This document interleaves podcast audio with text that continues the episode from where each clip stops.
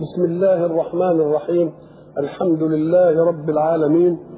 والصلاة والسلام على أشرف المرسلين وخاتم النبيين ورحمة الله للعالمين سيدنا محمد وعلى آله وصحبه أجمعين. وبعد فقد وقفنا في اللقاء السابق عند قول الله سبحانه أعوذ بالله من الشيطان الرجيم. فلا تعجبك أموالهم ولا أولادهم. إنما يريد الله ليعذبهم بها في الحياة الدنيا.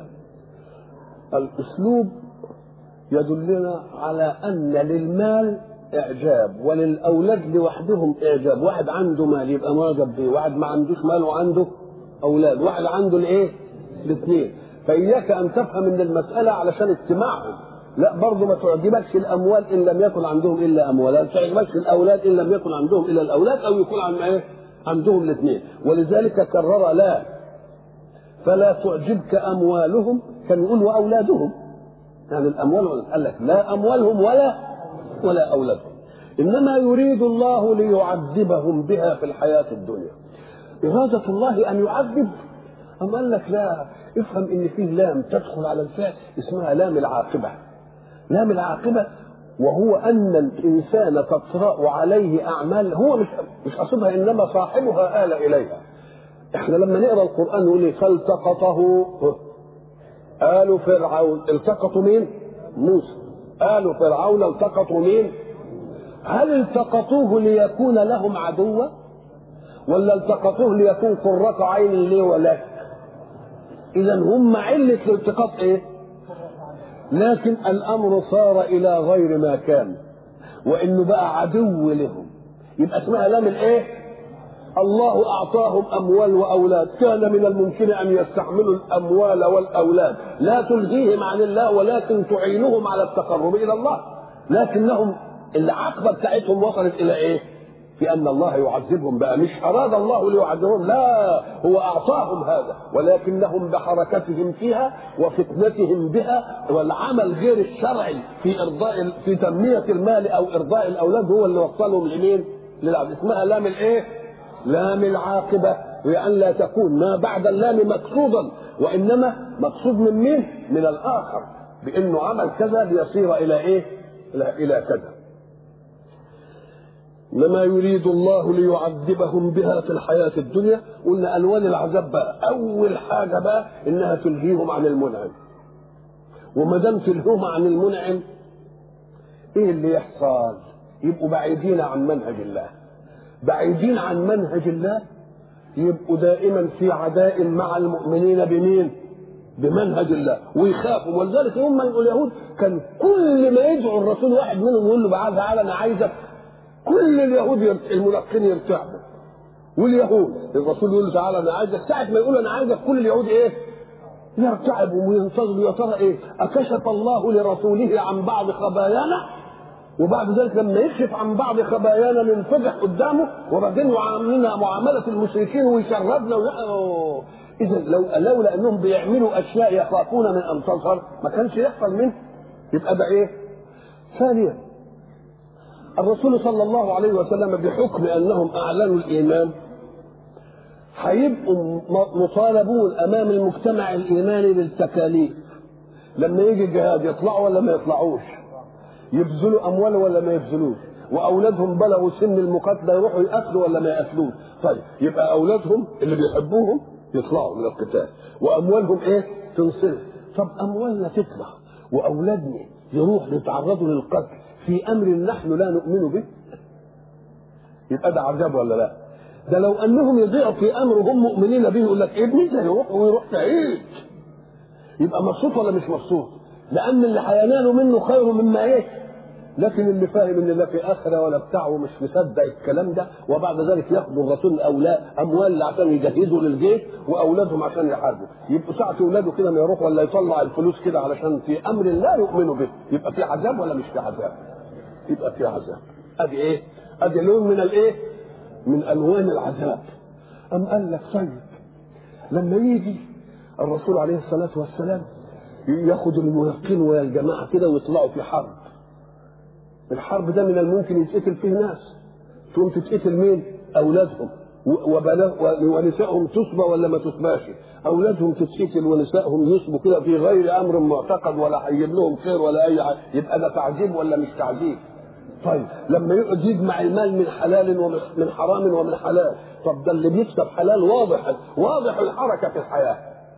واللي بيعمل حرام المتلفظ تعب عواطفه وتعب مش عارف إيه وتعب. ولذلك تعالى الواحد مثلا يجي يخبط عليك الباب يقول لك أنا والله عايز الشيء الفلاني ده منك لأنني محتاجه مثلا. واخده. طب هو عايز يسرقه. شوف الأول جه في وضوح في وضح الايه ولا حاجة. وجه لك كده من الباب. إنما اللي عايز يسرقه يعمل إيه؟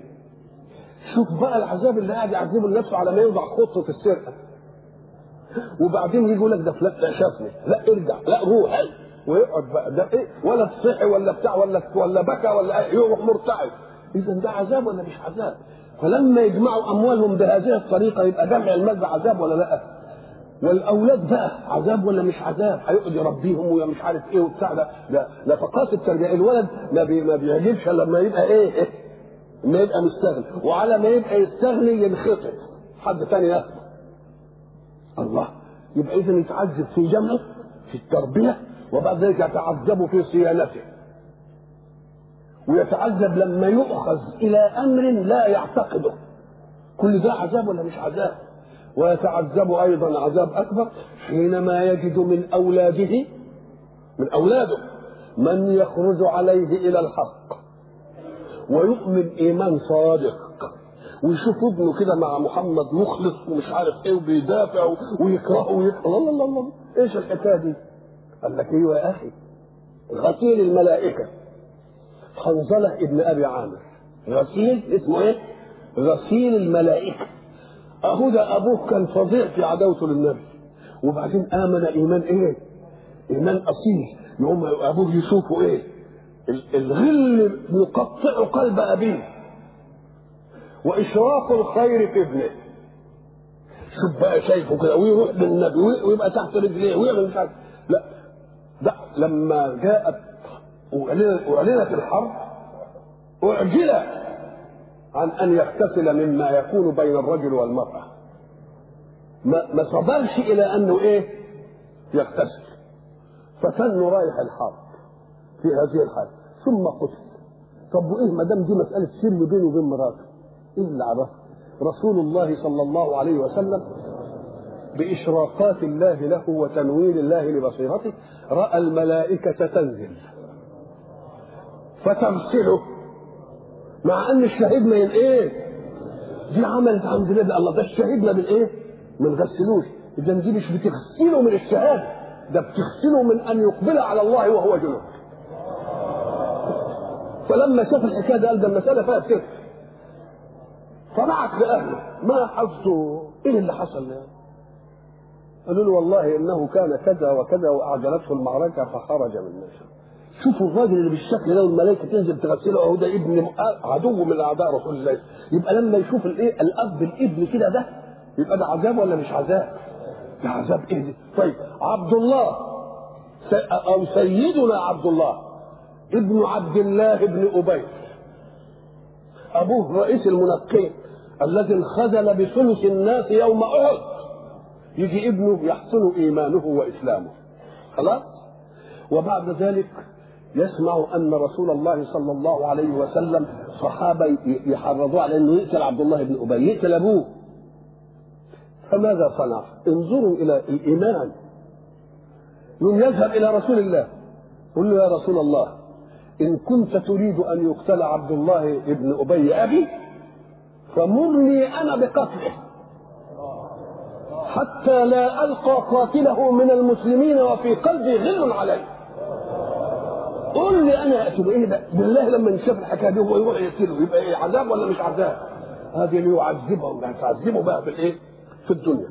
وإذا قلنا إن هم الأولاد والمال هيبقى متعة حياة وتخليهم ملتفتين لهم ولاش ملتفتين إلى إلى واهب النعمة. ومش ملتفتين إلى الجزاء اللي يعطيه. يبقى ما ربطوش نفسهم بما يجب أن يربط به الإنسان. أم قال لك ليه؟ قال لك الإنسان ده خليفة في الأرض. صحيح. وخليفة أعدت له الأرض بكل قوتها وبكل الخيرات فيها قبل أن يجيء. يعني أقبل على عالم إيه؟ كامل من كل حاجة. ما دام أعدت له يبقى مخلوقة له. ولذلك الحديث القدسي يقول يا ابن آدم خلقت الأشياء من أجلك وخلقتك من أجلي. فلا تشتغل بما هو لك عمن أنت له. ما تشتغلش بالنعمة عن المنى. طب خلي واحد كده يعمل عزيمة كبيرة أوي فيها طايب الأكل والمش عارف الإيه. والراجل بقى واقف كده صاحب الغزيمة والمدعوين إيه داخلين. أول ما واحد مثلا دخل ولقى المائدة راح قاعد على الإيه؟ وشايف الراجل الداعي ولا سلم عليه ولا قال له ازيك ولا قال له متشكرين وواحد ساعة ما شاف صاحب ده أهلا ازيك ربنا ما يحرمناش منك. وقعد ينشغل بيه يقول له ما تروح تاكل يقول له أنا أنت بيك يا أخي أو كيدا. الله. يبقى إيه المسألة؟ تيجي تيجي إزاي؟ أهو دي النعمة والإيه؟ ولذلك في أقصى ظروف الإنسان في المرض الصحة دي أحسن حاجة عند الإنسان. الله يمتعكم بها جميعا. الله دي أحسن حاجة. فإذا أصيب الإنسان في صحته ومرض يشوف ربنا بيعوضه إيه. وهو صحيح كان في معية نعمة الله وهي الصحة. ولكن إذا مرض يكون في نعمة المنعم وهو الله. ولذلك ربنا هيقول له لو أن عبدي فلان مرض فلم تعدني. فيقول له يا رب وكيف أعودك وأنت رب العالمين؟ قال أما علمت أن عبدي فلانا مرض فلم تعده أما علمت أنك لو عدته لوجدتني عندك؟ قل لي بالله أي مريض بأي مرض لما يستحضر أن الصحة كانت نعمة الله وفارقته ولكنها جعلته مع المنعم. بالله يحس بالمرض. أكبر تخدير ما يشعرش بالمرض. ويمكن يستطيله إن كان أنته بالله. يعني. نعم. يبقى النعمة والإيه؟ والمنعم. قال لك الإنسان مش منطقي. العالم خلق من أجله. وهو خلق من أجل الله. هو التفت للحاجة اللي له وما التفتش للحاجة اللي هو له. لا الأصول بقى تشوف أنت دي لك وأنت له. يبقى نشغل بيه. أم قال لك شوف منطقية الإنسان مع الزمن. يقول لك مثلا الزمن حاضر اللي إحنا فيه دلوقتي. وأزل وهو القديم الممتد إلى ما لا نهاية. وأبد هو الممتد في الاستقبال إلى ما لا إيه؟ يبقى حاضر وأزل وأبد. الأزل ده يعني قديم بلا انتهاء والأبد ما فيش انتهاء. والحاضر طب شوف الكائنات الخليفة واللي أعد للخليفة. يقول لك الوجود اللي أنت شايفه ده منه واجب ومنه ممكن. كل وجود محتاج في إيجاده إلى غيره يبقى وجود ممكن وهيجي له عدم. والوجود اللي مش محتاج لإيجاد غيره ولا ينتهيش يبقى اسمه وجود الواجب. وجود الواجب هو الله. ولذلك هو أزل قديم وأبد باقي. قديم إيه يبقى واخد إيه؟ واخد كل الأزمان. حاضر؟ وإيه؟ وقديم. وإيه كمان؟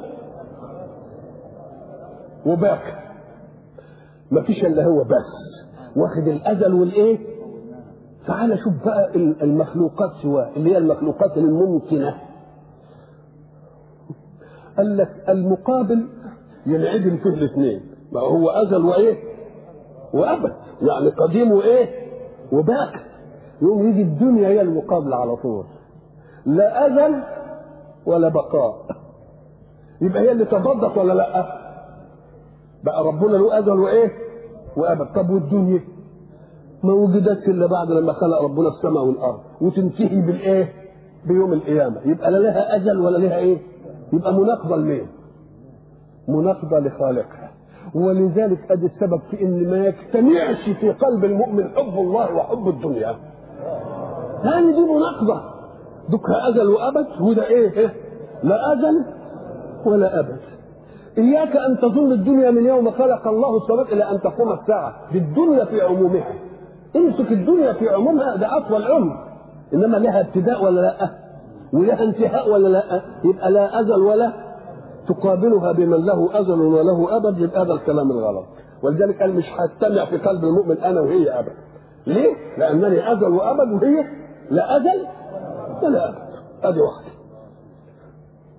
القسمه العقليه اللي ادارها الحكماء آه ورضي الله عن شيخنا الزمخشري لما خف المسألة قال ما دام الكون ده فيه وجود يبقى وجود واجب ووجود ممكن والوجود الواجب ما فيش إلا مين؟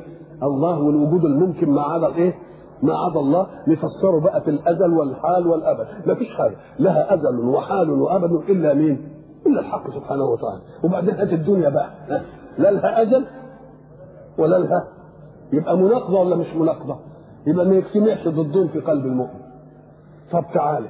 واحد له أزل موجود يعني له أزل ملوش أبد يقول له ممتنع عقلا لأن اللي عنده كده ممتنع أن يفنى ما دام قديم يبقى ممتنع أن لا يكون له أبد. ما دام قديم يبقى لازم له إيه؟ يبقى لازم له أبد. تبقى الصورة العب... الصورة الثالثة دي ممتنعة ولا لأ؟ يبقى عندنا كم صورة الآن؟ له الأزل والحاضر والأبد. لا أزل له ولا أبد. فيه أزل ولا لوش أبد؟ نقول له ما تجيش. لأنه ما دام قديم يبقى يمتنع أن يعدم. طب حال قوي يبقى بقى إيه دلوقتي؟ في القسمة العقلية. اللي له أبد ولا لوش أجل إيه هو أم قال لك؟ الآخرة والانسان الآخرة ومين؟ والانسان الإنسان له أجل لا ده مولود امبارح إنما له ابد إزاي؟ لأنه يعيش حياته ديا وبعد ذلك لما يموت يبعث ثاني وتفضل الحياة يا في نعيم يا في إيه؟ يبقى ملوش أجل وله إيه؟ وكذلك الآخرة زمانها لسه ما جاش يبقى ملهاش إيه؟ أجل إنما لها إيه؟ يبقى اللي اشترك مع الإنسان في الأرض في هذا إيه هو؟ يبقى الإنسان أخو الآخرة اللي مش هيربط نفسه بها يبقى ملوش إيه؟ يبقى لازم يربط نفسه بالآخرة كل حاجة تقول هي لازم تصب في الإيه؟ تصب في الإيه؟ في الآخرة. إذا اللي ياخد الدنيا يقول له يا خايب أنت خدت لا أزل ولا طب خد اللي له أزل وأبد واعمل للآخرة اللي أنت شريك فيها أنت وهي لا أزل لكما وأنت وهي لكما إيه؟ فده الصاحب اللي يجب إنك أنت تعمل إيه؟ إنك أنت تعمل في عد ولذلك اقرأ قول الله سبحانه وإن الدار الآخرة لهي الحيوان لو كانوا يعلمون هي دي الحياة. إنما الثانية. ليه؟ أم قال لك لأن غايات المتساويات لازم تكون متساوية الغاية في الأشياء مثلا عايزين نعمل كراسي الغاية في الكرسي إيه؟ إننا نقعد عليه يبقى كل الكراسي مهما اختلفت أشكالها وألوانها إيه؟ صالحه لانك تقعد إيه؟ يبقى برضه له رجلين وله مقعد وله إيه؟ كلها كده. يبقى المتساويات يبقى الغاية منها إيه؟ واحد. كلنا اللي هو الإنسان الخليفة متساويين. طب قول لي إحنا لازم تكون لنا غاية واحدة. ما دام إحنا أفراد بجنس واحد يبقى لازم لنا إيه؟ غاية. أغايتنا الصحة؟ بعضنا مريض. أغايتنا القدرة؟ بعضنا عاجز. اغايتنا العمر الطويل بعضنا يختضر من أول العمر. اذا ما فيش ابدا أي حاجة نتفق فيها ابدا. إلا إيه؟ إلا الموت. كله إلا مين؟ يبقى دي الغاية اللي إيه؟ اللي نتفق فيها بس. ما دام الغاية اللي نتفق فيها دي هي الغاية وهي اللي مشترك معاها يبقى لازم تلتفت إليها من أول الايه من أول الأمر. ليعذبهم بها في الحياة الدنيا ورثنا ألوان العذاب. وبعدين بقى شوف وتزهق أنفسهم وهم كافرون تزهق يعني تخرج بصعوبة تخرج بإيه؟ طب وتخرج بصعوبة ليه؟ قام قال لك بس هنضرب مثل كده واحد الدنيا عنده كويسة وواسعة ومبسوط فيها والعيال والأولاد ولا يمشي بآخره ساعة ما يجي بقى يموت ما هو الشيء الذي ينتظره عشان يعزيه عن الموجود؟ مفيش تبقى كاره ولا مش كاره؟ لأنه يفوت ما إيه؟ ما أحب إلى ماذا ما عندوش حال إنما اللي عامل أعمال طيبة ومقدمة هناك كده ومش عارف إيه ساعة ما يجي له الموت. يبقى مستبشر. ليه؟ لأنه قدم أكثر من اللي هيترك. قدم أكثر من اللي إيه؟ هب إن واحد عايش في كوخ. وبعدين ربنا وسع عليه وهو في الكوخ قعد يبني له مثلا قصر فيلا وهو في الكوخ قاعد لحد ما يشطبها بقى ويعمل الديكور ويجيب الفرش ولا هيقعد في قاعد في قاعد في الكوخ وبعدين هنقول له تعالى من الكوخ بقى روح لمين؟ للفيلا يبقى فرحان ولا مش فرحان؟ آه الفيلا فاللي عمل حاجة في الاخره الفيلا دي وهو قاعد هنا يبقى فرحان اللي إيه؟ قال قوي طب وإن كان قاعد في قصر كده وبعدين يقول له ده أمموه ولا نزعوا ملكيته وتبقى في الشارع يبقى يعمل إيه؟ الله الله الله اهو كذلك صاحب الدنيا ولذلك ليه الناس بتكره الموت؟ لأنهم مش من أهل الآخرة لو كانوا من أهل الآخرة وموظفين الفيلا بتاعتهم ولا القصر كان فرح لما انتقل من الدنيا الفانية دي إلى إيه؟ إلى البقر لما انتقل من النعمة في الدنيا إلى المنعم لما انتقل إلى من الأسباب إلى غير أسباب للمسبب. أنت دلوقتي وأنت عايش. صحيح عندك نعمة. إنما في ناس بتخدمك وناس بتطبخ لك وناس بتغسل لك وناس بتكوي لك وناس بتزرع لك وناس بتصلح. مش كده ولا لا؟ كلها أسباب. وبرضه أنت في الأسباب. آه تقول لهم نطبخوا لنا النهارده كذا هاتوا لي كذا. برضه في الأسباب. مهما أوتيت من نعمة. شوف الآخرة بقى لا. ولا هتقول ولا أسباب ولا حد كده. يخطر الشيء على بالك فتجده أمامك. إيش الحكاية دي؟ يبقى ينبسط ولا ما ينبسطش؟ يبقى مين اللي يكشر بقى ساعة ما يجي له ملك الموت؟ اللي مخرب آخرته ومعمر دنياه يحزنه أن ينتقل من الإيه؟ مما عمره إلى ما ولذلك الإمام علي يقول له يا إمام أنا أريد أن أعرف نفسي أأنا من أهل الدنيا أم من أهل الآخرة؟ سؤاله أنا عايز أعرف نفسي أنا من أهل الدنيا ولا من إيه؟ قال له يا أخي الجواب على السؤال الله أرحم من أن يجعل جواب هذا السؤال عندني ده جواب هذا السؤال عندك أنت. وربنا يحولك في مثل هذا السؤال إليه ده عندك أنت. قال له كيف؟ قال له إن كنت تحب من يدخل عليك لمن وهو يريد أن يأخذ. عايز يأخذ. تقوم تحبه تستشرف له. أكثر ممن يعطيك هدية تبقى أنت من أهل الآخرة واحد دخل عليك كده فلقيته عايز طلب منك إن كنت له وتقوم وتفضل ومش عارف إيه وبتاع وحاجات زي دي وتحبه يبقى أنت من أهل الإيه؟ ليه؟ لأنه أخذ منك في الثانية ما يحمله لك في الباقية. يبقى عمر الآخرة اللي أنت بتحبها تقوم تحبه ولا ما تحبوش؟ فالذي يعمر آخرتك إن كنت من أهل الآخرة تحبه وإن كان جاي واحد علشان إيه؟ يعطيك إن كنت تحبه أكثر من اللي خد منك تبقى أنت من أهل الإيه؟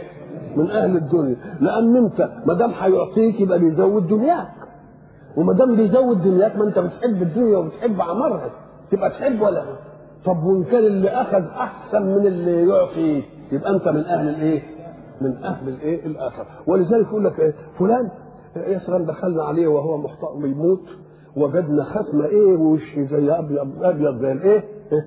زي الحليب ونفس سمحة كده. والله زي ما يكون صاحي وطريقه وسريره يقول له صدقت. لأن ساعة الاحتضار دي هي الساعة التي لا يكذب الإنسان نفسه فيها. مهما عين يقول لك برضه لسه مش عارف تعمل. برضه نروح للدكتور فلان لا نصير على انهار برضه. إنما في ساعة بقى نقول له لا بقى خلاص بقى. يعيش الموت معه ويشوف كده يتسلل من جسمه واحدة واحدة يبقى خلاص انتهت المسألة. حتى إذا بلغت الإيه؟ الحلقوم. يقوم ساعة بقى ما يعرف إن الموت جاي وخلاص مفيش فايدة يقوم يستعرض أعماله في الدنيا. يقوم يجد الشريط حلو مشرق منير. كل ما يجد حسنة له ولا حاجة منيرة يعمل إيه؟ أساريره تندفن فتقبض روحه على هذا الوضع. واللي ماضيه سيء وصاحبته سيئة ساعة ما يجي بقى الملك الموت وهيجي يموت كده يفتكر عمل كذا يبقى وشه زي الإيه؟ يبقى دي اللي إحنا بنسميها الإيه؟ في عرف الناس الختمه الإيه؟ ليه؟ لأنه خلاص ما فيش فايده هيموت هيموت يقوم يعمل إيه؟ يستعرض البلد هات تلميذ مجتهد وتلميذ ما اجتهدش وخايب ودخلوا الامتحان شوف بقى التلميذ اللي خايب يعمل إيه بقى. داخل مصفر وعمال بيرتعد ويبقى مش عارف إيه ودوكها داخل بأمان الله والحمد لله كده وبتاع وإيه ومش إيه يقول له الشيء الفلاني يقول لك الشيء الفلاني الله ويدخلوا الاثنين ليه؟ لأن جت ساعة مش في نص السنة ده إحنا في ساعة الامتحان. ساعة الامتحان اللي هي ما فيش فيها إيه؟ فيها فيها كلام. يقول لك ساعتها دي ساعة الامتحان الذهن يخلو من أي خاطر. كذلك الموت. الذهن يخلو من أي خاطر إلا الصحيفة بتاعته. ما دام تعالى مثلا لواحد دخل الامتحان وبعدين يقابله زميله على السلم. يقول له أنت يا أخويا ذاكرت الباب الفلاني؟ يقول له لا والله ما ذاكرتوش. يقول له اسكت ليه؟ ده جاي منه سؤال طب قول لي موقفه يعمل إيه؟ يوم يخطف كتاب من مين؟ من اللي ويقف وهو طالع السلم ويقرا الباب ويدخل يلاقي السؤال. يروح رصه زي ما عايز. حضره مره واحدة قال لك آه ما فيش وقت. هو بيفتكر في الوقت ده هيتفسح إمتى ولا هياكل إيه ولا بؤرة الشعور جهدت والذهن يلتقط من مرة واحدة. اوعى تفتكر إن واحد بيحفظ من ثلاث مرات وواحد من أربع مرات وواحد من خمس مرات. الذهن زي الفوتوغرافيا. ياخد من إيه؟ مرة واحدة. بس المهم ساعة اللقطة يكون خالي من غيرها ما يكونش مشغول ما يبقاش بصدد جزئية وباغله إيه لأن بؤرة الشعور متحكمة على خاطر واحد. وما يجيش الخطر الثاني الذي الزحزحة. فإن فضل وقت خاطر يجي مثلا المدرس يقول بالله ما بتسمعش مثلا فيها قصيده مثلا وبعدين تحفظ من أول مرة بيت منها ولا شطرة؟ أهل البيت اللي أنت حفظته ده كانت بؤره شعورك إيه؟ خالية المستقبلات يبقى اذا إحنا بنكرر ليه عشر مرات؟ حتى تصادف كل جزئية خلو من مين؟ من بؤره الإيه؟ الشعور. كذلك في الموت. الموت ده ما يبقاش فيه خطر ثاني مناقض لأمر الآخرة ابدا. يوم يستعرض حياته فإن كانت حياة خيرة يعمل إيه؟ يستشرف وايه؟ وتزهق أنفسهم وهم كافرون. غايه على غير غايه وسايب أحسن حاجة الأولاد والمش عارف الإيه. أدي الإيه؟ أدي العذاب. ويحلفون بالله إنهم لمنكم. وما هم منكم. ولكنهم قوم يفرقون. إيه ليه جايب الحكاية دي؟ أم قال لك إذا كان القرآن عمال بيشحننا ضد المنافقين. يقوم لما يشحننا ضد المنافقين عادة اليمين لا يأتي إلا بعد شبهة الإنكار. هل أنت تحلف واحد من أول مرة كده تيجي الواحد أي خبر عادي كده تقول له والله العظيم ثلاثة أنا قابلت فلان. قال لا طب ما تقول أنا قابلت فلان هو أنا أنكر؟ يقول لي والله العظيم لما أقول لك لا يا شيخ ده مش هنا ده مش عارف إيه ده تقول لي والله العظيم لا أنت من أول الأمر كده. تقول والله العظيم أنا قابلت فلان لا يتأتى اليمين إلا بعد م... إيه؟ وإلا فخالي الذهن تجيب له الكلام عادي كده. طب دول بيحلفوا ليه بقى؟ لأنهم شايفين القرآن اللي بيتلى وبيسمعوه في الصلاة غصب عن عينيهم إيه؟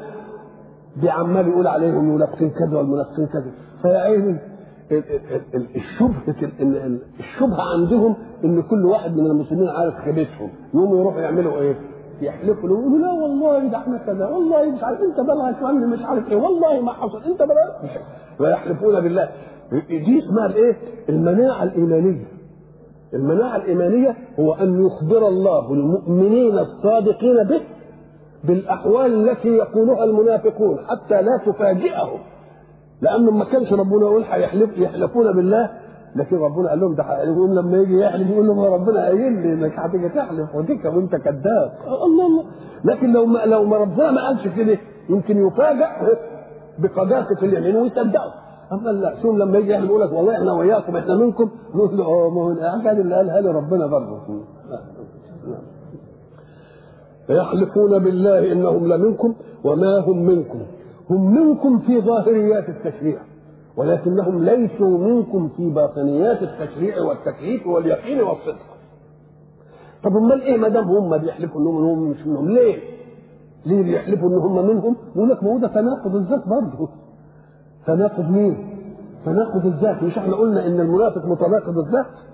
المؤمن مش متناقض لأنه مؤمن بقلبه ومؤمن بإيه؟ فما فيش ملكات بتعارض فيه الكافر برضه منطقي مع نفسه. ما آمنش بالله ولا آمن بالرسول برضه يقول أنا مش مآمن بالله وبالرسول. يبقى في ملكة واحدة بس ملكة فاسدة. إنما ما فيش إيه؟ تعارض بين منطقه وبين إيه؟ وبين قلبه. لكن المنافق عمل إيه؟ عمل تعارض بين ملكاته. اسمها تناقض إيه؟ تناقض الذات.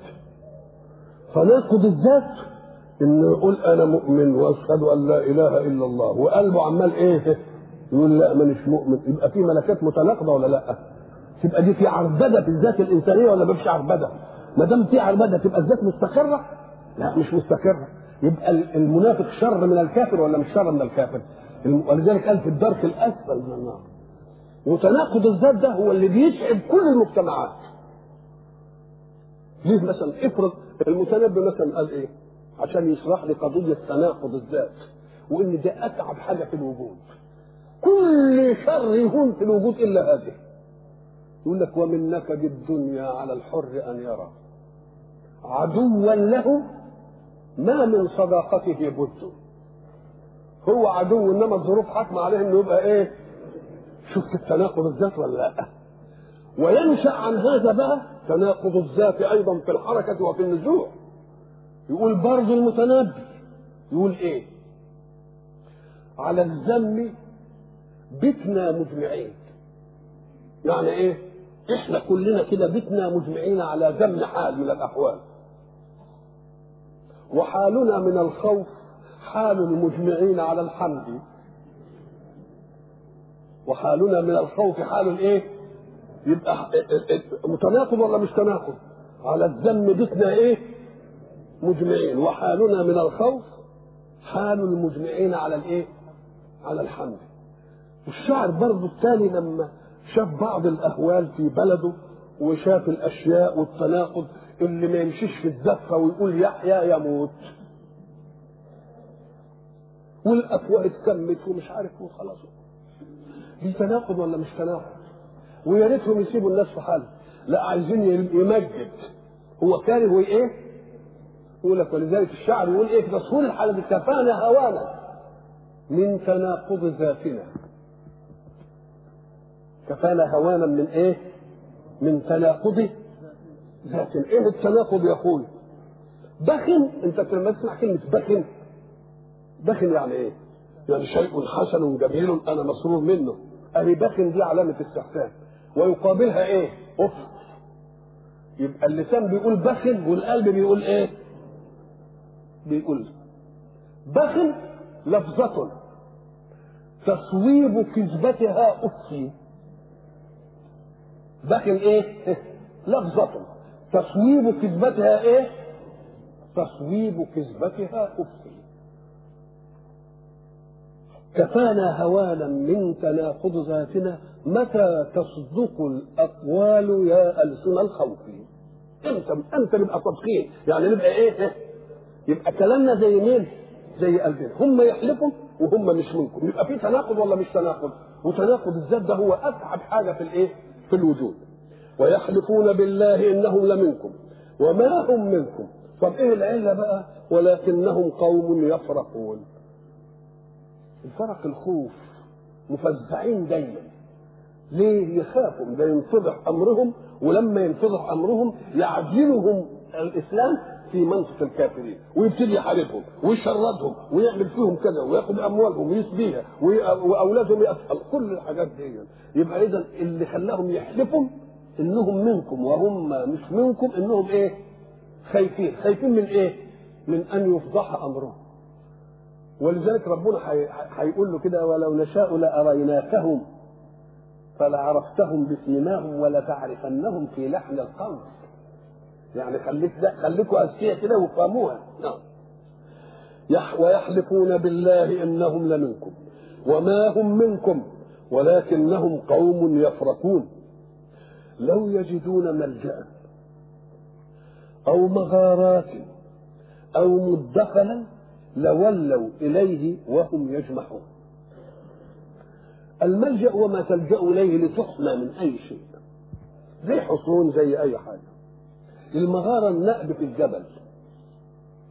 المدخل سرد تحت الأرض تدخل فيه بمشقة بالتواء كده. يبقى ثلاث إيه؟ ثلاث حاجات. لو واحدة منهم جت كانوا يسرعوا إليها. ليه يسرعوا إليها؟ عشان يفرون من تناقض الذات. مش قادرين يجهروا باللي في قلوبهم. ومضطرين إنهم يقولوا بألسنتهم كلمة الإيمان. وما عندهمش كلمة الإيمان في قلوبهم. يقوموا إيه منحورين من الحكاية دي. يقوم نفسهم يروحوا في حتة بعيد بعيد كده ويقعدوا يسبوا في الإسلام ويسبوا في النبي إنما مش قادرين يعملوا. لو يجدون ملجأ أو مغارات أو مدخل لأسرعوا إليه. وإلى لقاء آخر إن شاء الله.